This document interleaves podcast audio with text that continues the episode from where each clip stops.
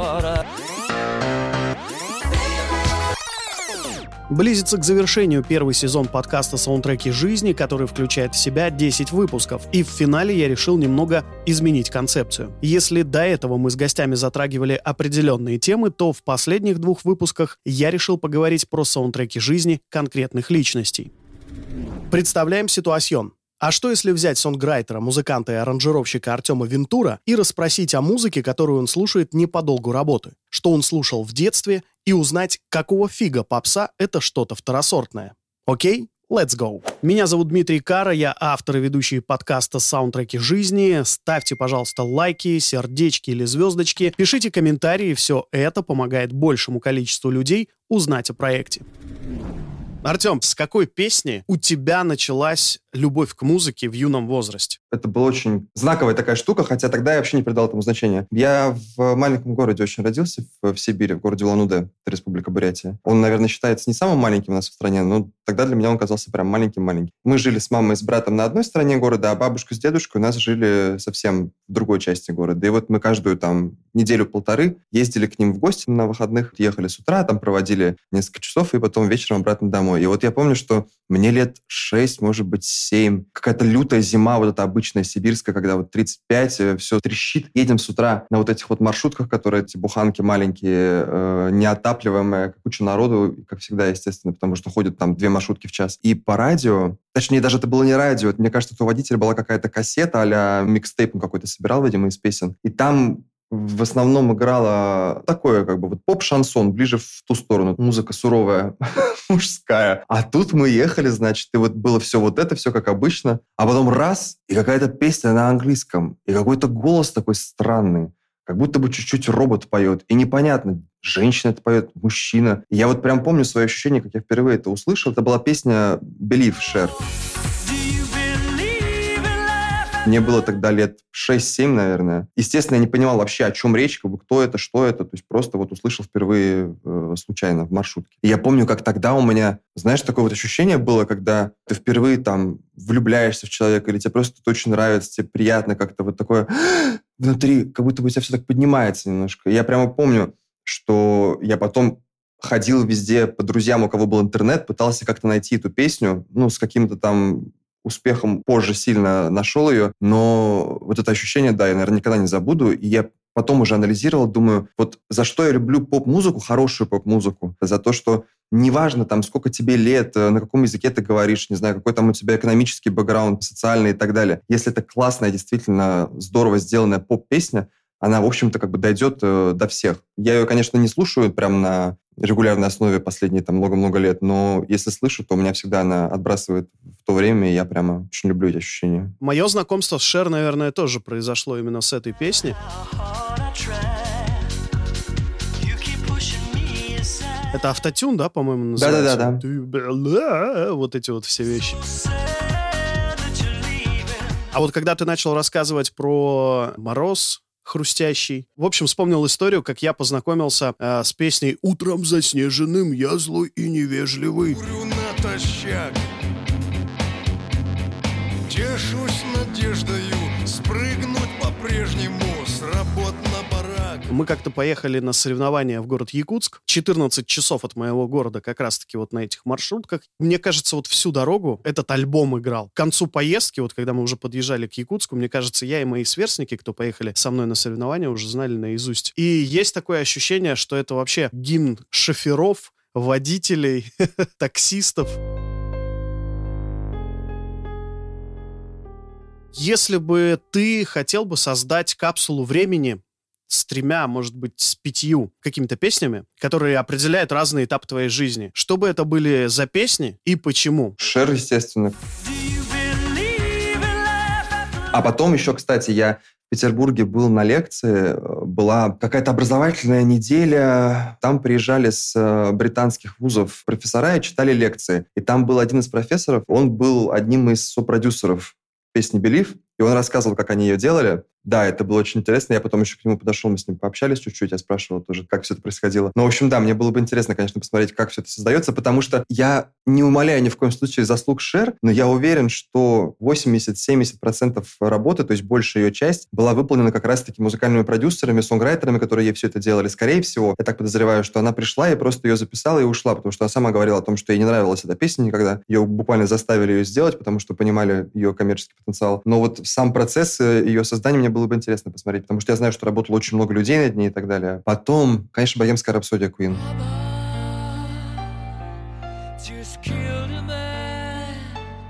Ну, потому что это что-то невероятное. Это сейчас я представляю, как сделать было бы это сложно. Ну, то есть чисто с музыкальной точки зрения. А тогда, учитывая, что это все записывалось на аналоговом оборудовании без всяких пич-коррекций и всего остального, ну, это просто что-то невероятное. Я бы, конечно, даже просто поприсутствовать, посмотреть со стороны, как все это делалось. Так, еще раз. Значит, э, в музыкальную капсулу мы кладем первое «Share Believe». Это отображает твое детство. Да. Вторую песню мы кладем э, «Богемскую рапсодию Queen». Да. Хорошо. Дальше. Чтобы еще? А вот дальше тут уже начинается интересно, потому что я уехал как раз там в юный период в Петербург э, учиться в музыкальное училище. И там, конечно, мои вкусы немножко преломились, потому что нас там, ну, буквально настырно начали знакомить там с джазовой музыкой. Мы более серьезно начали изучать классическую музыку. И, конечно, это все влияет на вкус, когда ты во всем этом варишься. Наверное, на тот период я бы отнес песню «Мисти». Это джазовый стандарт. Невероятно красивая, невероятно красивая мелодия, невероятно красивые слова.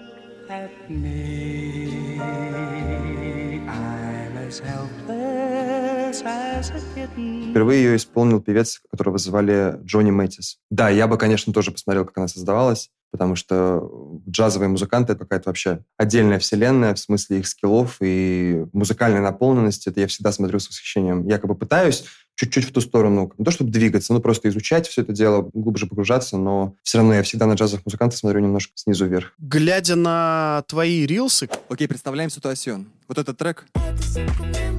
Только мы в 70-х. Диско, штаны клеш, химзавивка, ну все такое.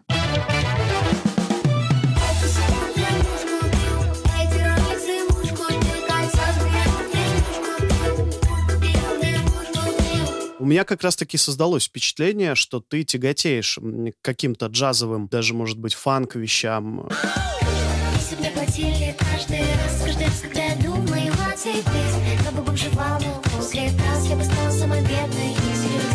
Где-то отдает иной раз фьюженом. А я теряю корни.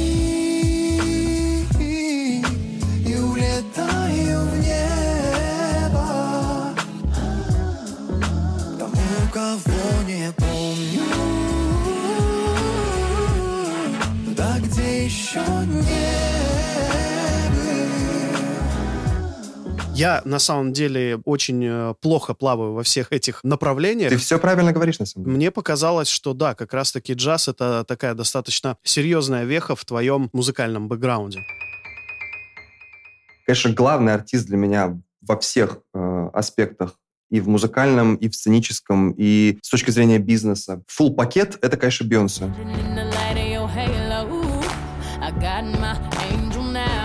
Там любую песню, любой альбом, любой период, как бы это всегда подойдет под мою жизнь, потому что, сколько я себя помню, я всегда ее слушаю. И она до сих пор актуальна, и в этом смысле, конечно, это просто тоже восхищение, восхищение, еще раз восхищение.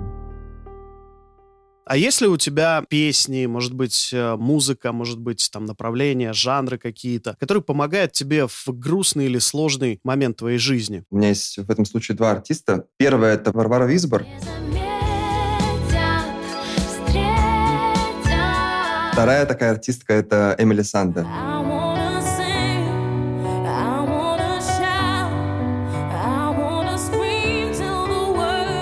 Это британская автор-исполнитель. Я очень ее люблю. Она дебютировала там лет 10 назад, наверное. Она не очень популярна в мире в целом, наверное. Она больше всего известна в, в Британии. Но почему, к вопросу твоему, именно эти артисты? Потому что вот там для меня такое, знаешь, идеальное сочетание музыкальности и лирики. То есть это очень хорошие тексты. У Варвары Висбор понятно, это все-таки она перепевает большинство советских песен, и в том числе песни своего дедушки, и делает это невероятно красиво, со своим э, стилем, своим языком музыкальным. Мое дыхание, утро мое, ты раннее, ты у у Эмили Санды мне очень нравится вот такой, знаешь, классический подход авторов-исполнителей, там, не знаю, каких-нибудь американских, там, 70-х, 60-х годов 20 века.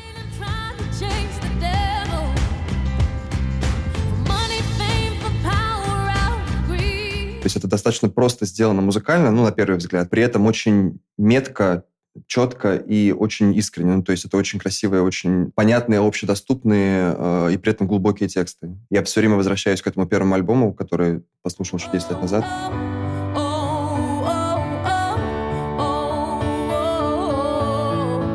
А у Варвары Висбора, в общем-то, я могу все что угодно включить. Самой красивой стану я, стану самой умною большой. Ну и у Варвары просто очень приятный голос. Когда я ее слушаю, меня настигает такая теплая ностальгия почему-то, а почему непонятно, по ком непонятно. Ну вот что-то вот такое мега теплое и цепляющее за душу. Я с тобой здесь полностью согласен.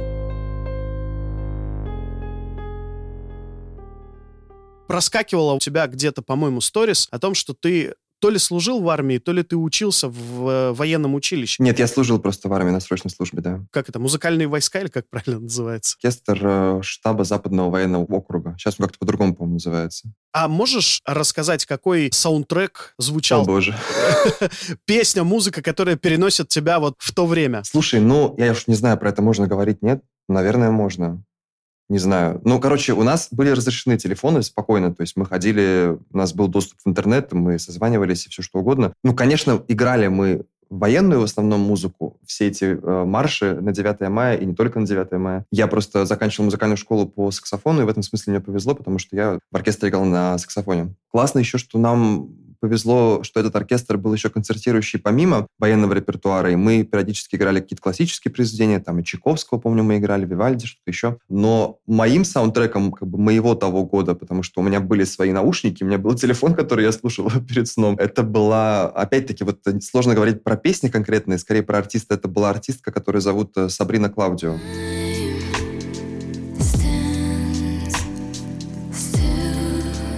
Это американская R&B певица. И я тогда впервые ее как раз услышал в армии. И это был такой контраст огромный, потому что, ну, то есть я лысый, там, в армии, сплю на матрасе, вот это как бы все вокруг происходит. А тут такая супер чувственная R&B музыка, очень вкусно, очень так дорого сделанная. Этот ее голос какой-то с придыханием такой очень тоже женственный, чувственный. И все это звучит супер сексуально. И я как бы нахожусь вообще не в той обстановке. И у меня на этом контрасте, может быть, она еще так запомнилась, эта музыка, эта певица. Но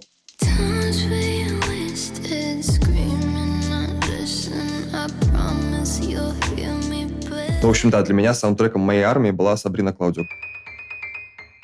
Музыка первой влюбленности. Мне сложно говорить про это, честно говоря, потому что я, если уж так совсем честно, я не знаю вообще, любил ли я когда-либо и была ли у меня влюбленность, вот такая вот по-настоящему влюбленность. Если говорить про какие-то, знаешь, там первые вот эти подростковые детские соприкосновения губами, телами и всем остальным, то я просто ездил в детстве в лагеря, меня каждый год мама отправляла, и у меня, конечно, ассоциации вот э, с тем временем, и если это можно назвать влюбленностью, конечно, вся вот эта вот музыка из дискотек, там, не знаю, как раз это был какой-то год, ну, 2000, не знаю, там, пятый, седьмой, восьмой. То есть это зарубежные всякие там Black Eyed Peas.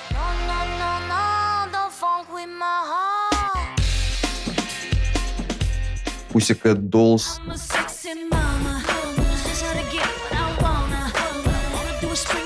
Какая-нибудь Дженнифер Лопес.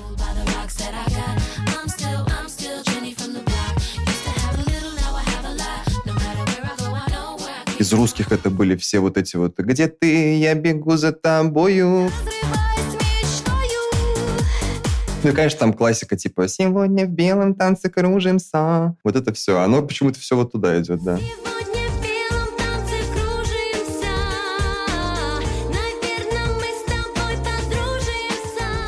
Ничего не могу сказать по этому поводу, потому что я в своей жизни, представляешь, ни разу не был ни в каком лагере. Вообще ни разу. Я всегда мечтал об этом, и у меня очень много сверстников. Кто-то там практически каждое лето ездил на одну, бывало даже на две смены. Я и моя сестра, мы не были ни разу в лагере. Нас все время отправляли в отпуск э, к бабушке. Почему едет он, а не я? Все байки, да, вот эти все истории про взрослую вожатку, Да-да-да. с которой мы в конце обнимались и целовались. Да-да-да. Все эти моменты. Мне кажется, каждый, кто был хотя бы один раз э, в детском вот этом лагере, у каждого есть история про классную вожатую, Да, есть. которая его поцеловала или в него влюбилась и так далее и тому подобное. Кстати, интересно, надо будет поспрашивать у своих подруг, у девчонок, а у них интересно тогда какие истории. Ведь вожатые там в основном же девушки как раз-таки были.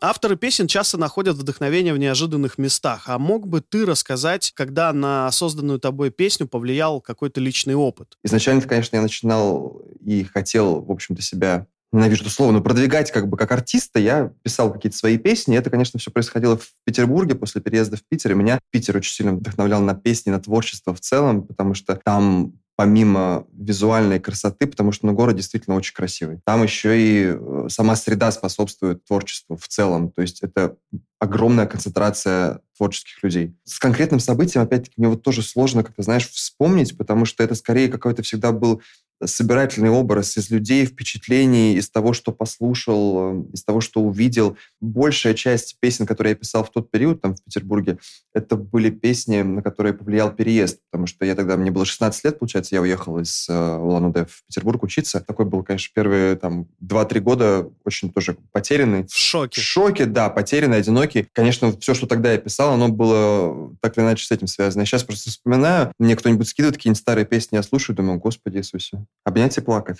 Ну, в смысле, я просто помню, как я себя тогда чувствовал. То есть мне очень сложно на самом деле писать из... э, Ну и вообще делать как- какую-то творческую свою историю из э, состояния как бы радости и ну, такого равновесия и спокойствия, что, наверное, не очень хорошо, потому что это не очень продуктивная тема. Слушай, но я заметил, что это у многих творческих, особенно вот в музыкальной среде ребят, так происходит. Наверное, месяц назад я записывал выпуск э, с Ильей Хвостовым, известный калининградский музыкант, э, автор, исполнитель, участник шоу «Голос», и он ровно то же самое говорил, как и ты. Зародилась такая травма творческая, что я теперь до сих пор не могу писать песни в счастливом настроении. То есть у меня всегда Но должно это быть... особенность, особенность твоего творчества. Да, и это очень страшно. И он еще высказал такую интересную мысль. Вроде бы в жизни все хорошо, как бы я не начал специально себе делать какие-то вот проблемы Мгм. для того, чтобы начать писать. Ну, это, конечно, да, история, если это твой основной вид деятельности, если ты не можешь писать из состояния спокойствия и счастья условного, то это же очень тяжелая история, если тебе все время при- при- приходится быть вот в этом состоянии уныния, как бы подавленности, не знаю, там, разбитого сердца, чего-то еще, чтобы что-то написать, ну, нафиг такую жизнь, я считаю. Ну, то есть надо, надо что-то с этим делать, надо как-то как с собой работать и, да, превращать в какую-то, наверное, более рутинную э, работу, в хорошем смысле рутинную, такую ритуальную, когда, знаешь, повторяющееся действие, потому что все равно творчество любое — это навык, э, так или иначе. То есть как бы красиво это со стороны не выглядело, что вот там вдохновение, что-то еще, все равно, в конце концов, это сводится к, к навыку, также к регулярности, системности, повторяемости действий. И вот чем больше ты это делаешь, тем у тебя лучше получается. Ну, а вот сейчас ты пишешь, э, ну, допустим, я, Дима Кара, Мгм. решил, хочу себе песню. Да. Я обратился к тебе. Здесь вообще нет. У меня отключается эго, у меня отключаются какие-то мои там чувства, не чувства. Здесь нет, это вообще не работает. То есть, когда мне э, по работе дают задачу, здесь как бы все. Когда ты отделяешь немножко себя от того, что ты делаешь, мне это, конечно, проще. Это тоже такой парадокс. Мы общались э, с ребятами, музыкантами, которые тоже пишут песни на заказ или музыку на заказ для кого-то. И это странно, потому что они тоже говорят, что для себя писать гораздо сложнее, чем для какого-то другого человека. Не знаю. Но вот да, мне гораздо проще писать для других. Тем более, знаешь, потому что творчество — это такая же история, когда ну, у тебя огромное количество вариантов, и ты можешь выбрать как бы все, что угодно. Пойти туда, пойти сюда, попробовать это, попробовать другое. А когда ты работаешь с людьми, все-таки в большем э, количестве случаев человек приходит к тебе с более-менее конкретной задачей. То есть у тебя очень много вариантов вот этих вот веток, они просто отсекаются, и э, вот эти ограничения, они работают в твою пользу. Слушай, мне сейчас, знаешь, какая мысль пришла в голову? Не зря есть выражение «сапожник без сапог». Так вот, а, ты начал рассказывать про то, что для себя сложно придумать, а если приходит задача от кого-то, кому-то написать, то здесь все это отключается, и начинается конкретная работа. И я сейчас это спроецировал на себя, и получилось, что у многих так, и не только в творческой среде. Я человек, который э, со стороны понимает, как э, что где работает, и очень часто своих друзей, там, бизнесменов, каких-то ребят из э, творческой сферы, я консультирую, даю советы, как нужно там в продвижении себя э, повести, вот это докрутить, то сделать, и что-то получается. Но когда касается самого себя, ну, последний момент, я так или иначе э, ведущий мероприятия, я работаю в ивенте, и у меня на моей памяти практически никогда не было никакого промо-ролика. А недавно ко мне обратился мой коллега, Диман, давай, вот у нас вроде с тобой был э, неплохой коннект, мы с тобой неплохо там друг друга понимаем, помоги мне написать сценарий ролика для премии. Я, давай, окей, кидай мне материал, я сейчас, я прям примерно понимаю, как это можно выстроить, и я пишу ему сценарий для ролика. Для себя, если сейчас сесть самому, так, напишу-ка я сценарий своего ролика и все. и тишина. Возможно, это какая-то наша ментальная э, вещь русская, мне кажется, что-то в этом есть, знаешь. Вот, ну, не только русская, в целом, наверное, все вот страны бывшие Советского Союза, потому что нас же учили всегда с детства, что нужно как бы отдавать, что вот про себя ты в последнюю очередь думаешь. Вот эта вся история, мне кажется, она тоже какую-то роль в этом всем играет. Скажи, а какую музыку слушает songwriter не по профессиональному долгу? Честно говоря, я слушаю порой, не порой, частенько. Вот, знаешь, когда ты постоянно варишься в музыке, и у тебя работа и, ну, и как бы хобби твое, это по факту тоже музыка, чуть более все-таки замороченная. Я, конечно, люблю попсу, но такую, знаешь, попсу вот с прикольчиками, с какими-то деталями классными, там где-нибудь тут гармошка классная, там что-нибудь такое тоже нетривиальное. И для себя иногда хочется послушать какую-нибудь шлачину, знаешь, вот такую, ну, то есть для меня шлачину, по крайней мере. то есть, вот, ну как, блин, я так говорю шлачину, нельзя, наверное, это же тоже слушают другие, другие люди. Но, э... Так, давай поподробнее что ты относишь к категории шлачина? Давай так. Капсулу времени. Я сейчас вспомнил, что я даже это не подумал про это. Это в детстве тоже было. Это так смешно. Мне эту группу показала мой педагог в музыкальной школе по композиции. То есть это очень образованная женщина, заканчивала там консерватории, писала классическую музыку очень сложную. И она мне показала группу, которая называется «Полтора килограмма отличного пюре». Слышал про такое? Нет. Нет? Нет. Это какие-то панк-ребята там из нулевых. Они записывали, как я понимаю, так все тоже очень, ну, на коленке по-домашнему. Но там очень смешные тексты. Там как бы такая простая панк-музыка с тяжелыми гитарами и с барабанами. Но вот опять-таки, потому что я, наверное, услышал это в детстве, для меня это запомнилось. Я до сих пор их периодически переслушиваю. Это настолько плохо, что это хорошо, вот так я скажу.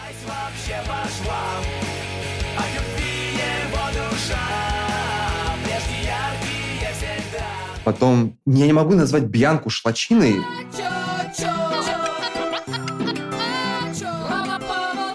Это общая, знаешь, история, что вот, э, мол, все эти артисты, они какие-то прям, ну, это что-то такое, типа, стыдное, вот, нулевые, там, э, гламур, вот это вот то R&B, как бы, которое, с которого начиналось в России жанр R&B. Не знаю, я до сих пор очень люблю Бьянку, я считаю, что она классная. Даже то, что она сейчас выпускает, там есть много чего прикольного.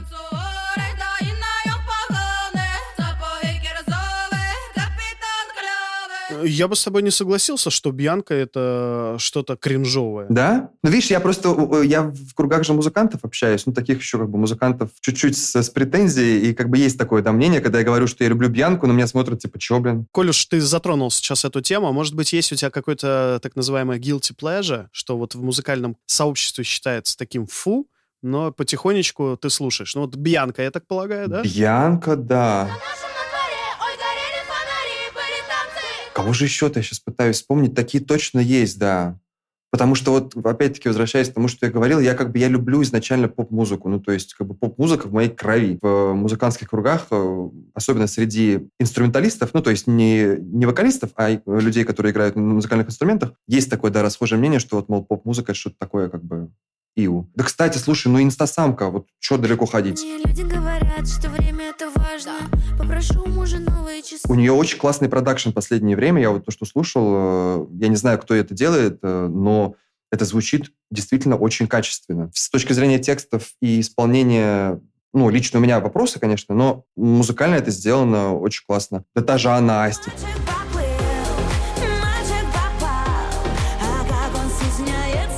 Да, это такая прям поп-поп-музыка для конкретной аудитории, для, конкретного, для конкретной задачи. но она сделана очень хорошо. То есть я с удовольствием послушаю и послушаю продакшн, как ей делали аранжировки, как ей писали тексты. Ну, то есть хорошая музыка — это та, которая работает сразу там на несколько задач, и во все эти задачи очень четенько попадает. Когда я слушаю, допустим, какие-то вещи Асти, я понимаю, что это конкретно такой очень выверенный, очень классный музыкальный продукт. Хотя, наверное, считается это что-то такое типа гилти среди музыкантов. Как ты думаешь, откуда пошло вообще это мнение, что попса — это фу? Ну, типа, чё ты попсу слушаешь? Фигня. Вот я слушаю. Хороший вопрос. Мне кажется, что последнее время, последние годы это уже немножко уходит, потому что нет такой большой сатурации в массовом медиа поп-культуры. То есть, когда мы росли, там, да, и, ну, там, еще постарше, допустим, ну, в, да, где-то, наверное, с конца 90-х по, там, 2010-е условные, да, то есть везде со всех телевизоров были эти поп-артисты, везде играла эта музыка, то есть было просто очень большое насыщение, как бы, пространства. Может, они просто, как бы, приедались настолько сильно, что это уже было, как бы, ну, знаешь, делом чести сказать, что, а, Валерия или там, фу, Бритни типа вот они достали уже так много и все такое. Ну и потом, это тоже такая, мне кажется, психологическая вещь наша человеческая, что мы же все хотим быть немножко не такие, как все. Хотя что это значит, непонятно, никто не понимает. Но вот это вот как бы я не такая, или я не такой, я вот это не слушаю, мне кажется, это еще вот оттуда. Кто из современных музыкантов тебя вдохновляет? Ой, вот современными на самом деле тяжело. Знаешь почему? Потому что я понимаю, что я тоже немножко такой уже пердун-зумер. Ой, не зумер, господи, миллениал. Мне, честно говоря, сложновато. То есть я скорее слушаю, наверное, каких-то своих любимых артистов с прошлого условного, ну, то есть там десятилетней, может быть, 15-летней давности, а из нового это очень фрагментарно какие-то отдельные песни. Но вот опять-таки из-за большого количества потока вот этого я, к сожалению, вот уже не запоминаю, кто это, знаешь, конкретно каких-то исполнителей. Все, кого я назвал, то есть Сабрина Клаудио, Эмили Санде, кстати, Алиша Кис.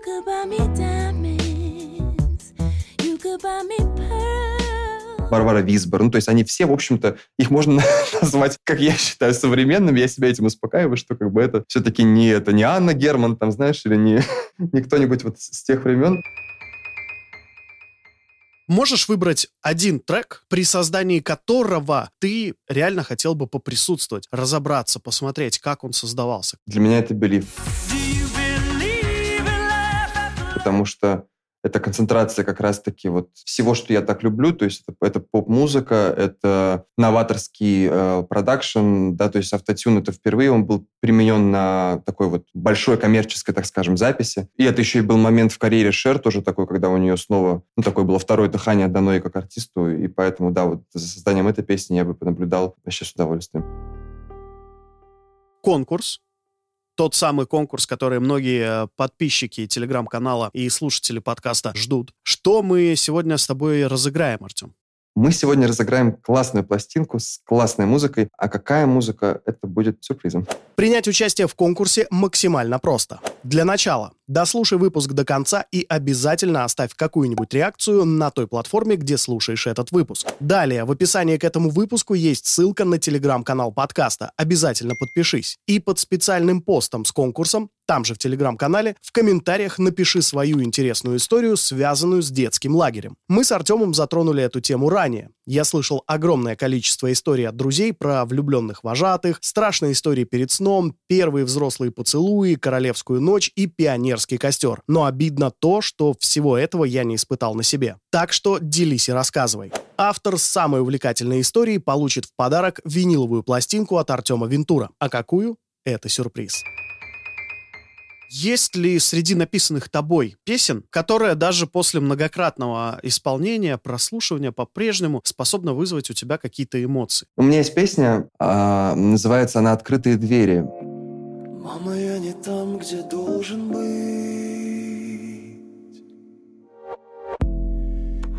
тех, кто был неверен. Я помню, что когда я ее писал, она, во-первых, очень быстро написалась, и потом я ее исполнял на концертах на своих. Вот недавно я про нее вспомнил и тоже посидел, поиграл для себя, и мне прям так хорошо от нее стало. Хотя она тоже очень, как я уже говорил, обнять и плакать, там как бы грустный текст, но может быть, потому что до сих пор это актуально для меня, все вопросы, которые... Там чуть-чуть там чуть-чуть про Бога, чуть-чуть про семью, чуть-чуть вообще как бы в целом про жизнь. Боже, если ты есть, дай мне знать. Как усмирить свой страх и восполнить потери? Если мы здесь, до конца Найдутся на небесах для меня открытые двери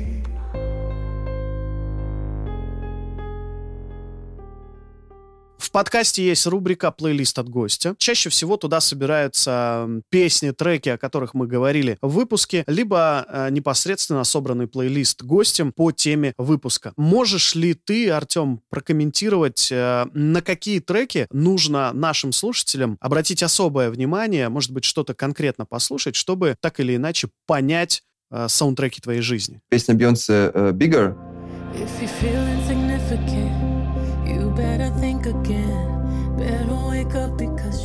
Эта песня вообще была написана для саундтрека к «Королю льву». И, к сожалению, вообще весь этот альбом, он как-то так прошел незамеченным не то чтобы в, в русскоязычной как бы, да, среде, а в целом по миру он как-то вообще не гремел. Но я считаю, что там очень классная песня. И вот это вот э, одна из, это такая очень красивая баллада с очень классным текстом. Ну, естественно, спета просто на высшем уровне. И что самое интересное, написала эту песню, как ни странно, такая исполнительница, зовут ее Рэй. Пишется как R-A-Y-E. If my body was a boat, could you steer that sailor? Это девушка, которая такая, знаешь, кардинал серой музыкальной индустрии. Она писала вообще всем, очень много для кого писала песни. И вот я к тому, что эту песню написала она. Verse, Not just some words in a Bible verse. You are the living word. Вопросу э, о моей э, песне, которая у меня вызывает э, чувство. Тут тоже в, в этой песне поднимается тема семьи, тема как бы, ну, не совсем Бога, но такой вот некой духовности. Вся вот эта история, ну, то есть для меня такая, знаешь, вишенка на торте в творчестве Бейонсе, хотя эта песня совершенно не популярная. Друзья, ссылка на плейлист от э, Артема будет в описании к этому выпуску. Если бы тебе пришлось все-таки выбрать главную музыкальную тему твоей жизни, что бы это была за песня и самое главное, почему? А можно это будет не песня? Пожалуйста. Я скажу, что это будет произведение, которое называется «Гимнопедия номер один», автор э, Эрик Сати.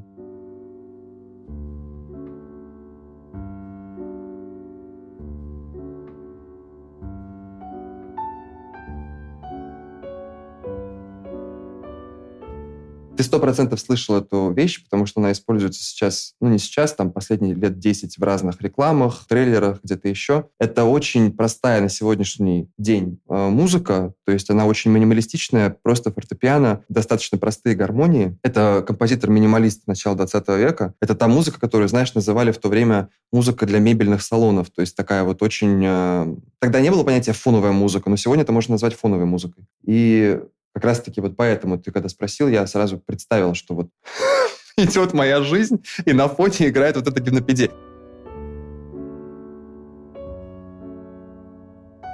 Знаешь, она такая... Вот то, что мы говорили про, про Варвару Висбор, это очень светлая, но в то же время музыка с такой вот ноткой ностальгии какой-то.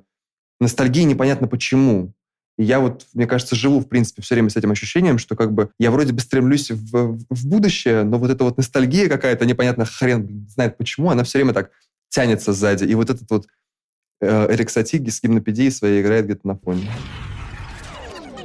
Спасибо, что дослушал выпуск до конца. Надеюсь, он смог перенести тебя в приятные воспоминания. Чтобы проект развивался, поставь сердечко, звездочку или лайк, в зависимости от платформы, которой ты пользуешься. Оставь комментарий и не забудь отправить ссылку на выпуск другу, пусть тоже послушает. Подписывайся на проект, чтобы не пропустить новые выпуски. Если ты хочешь рассказать свою историю или принять участие в конкурсе, в описании выпуска тебя ждет ссылка на телеграм-канал подкаста. Там же ты найдешь плейлисты от гостей и еще много интересного. Познакомиться лично со мной можно через мои социальные сети. Все ссылки есть в описании. Услышимся в новом сезоне. До скорого, пока.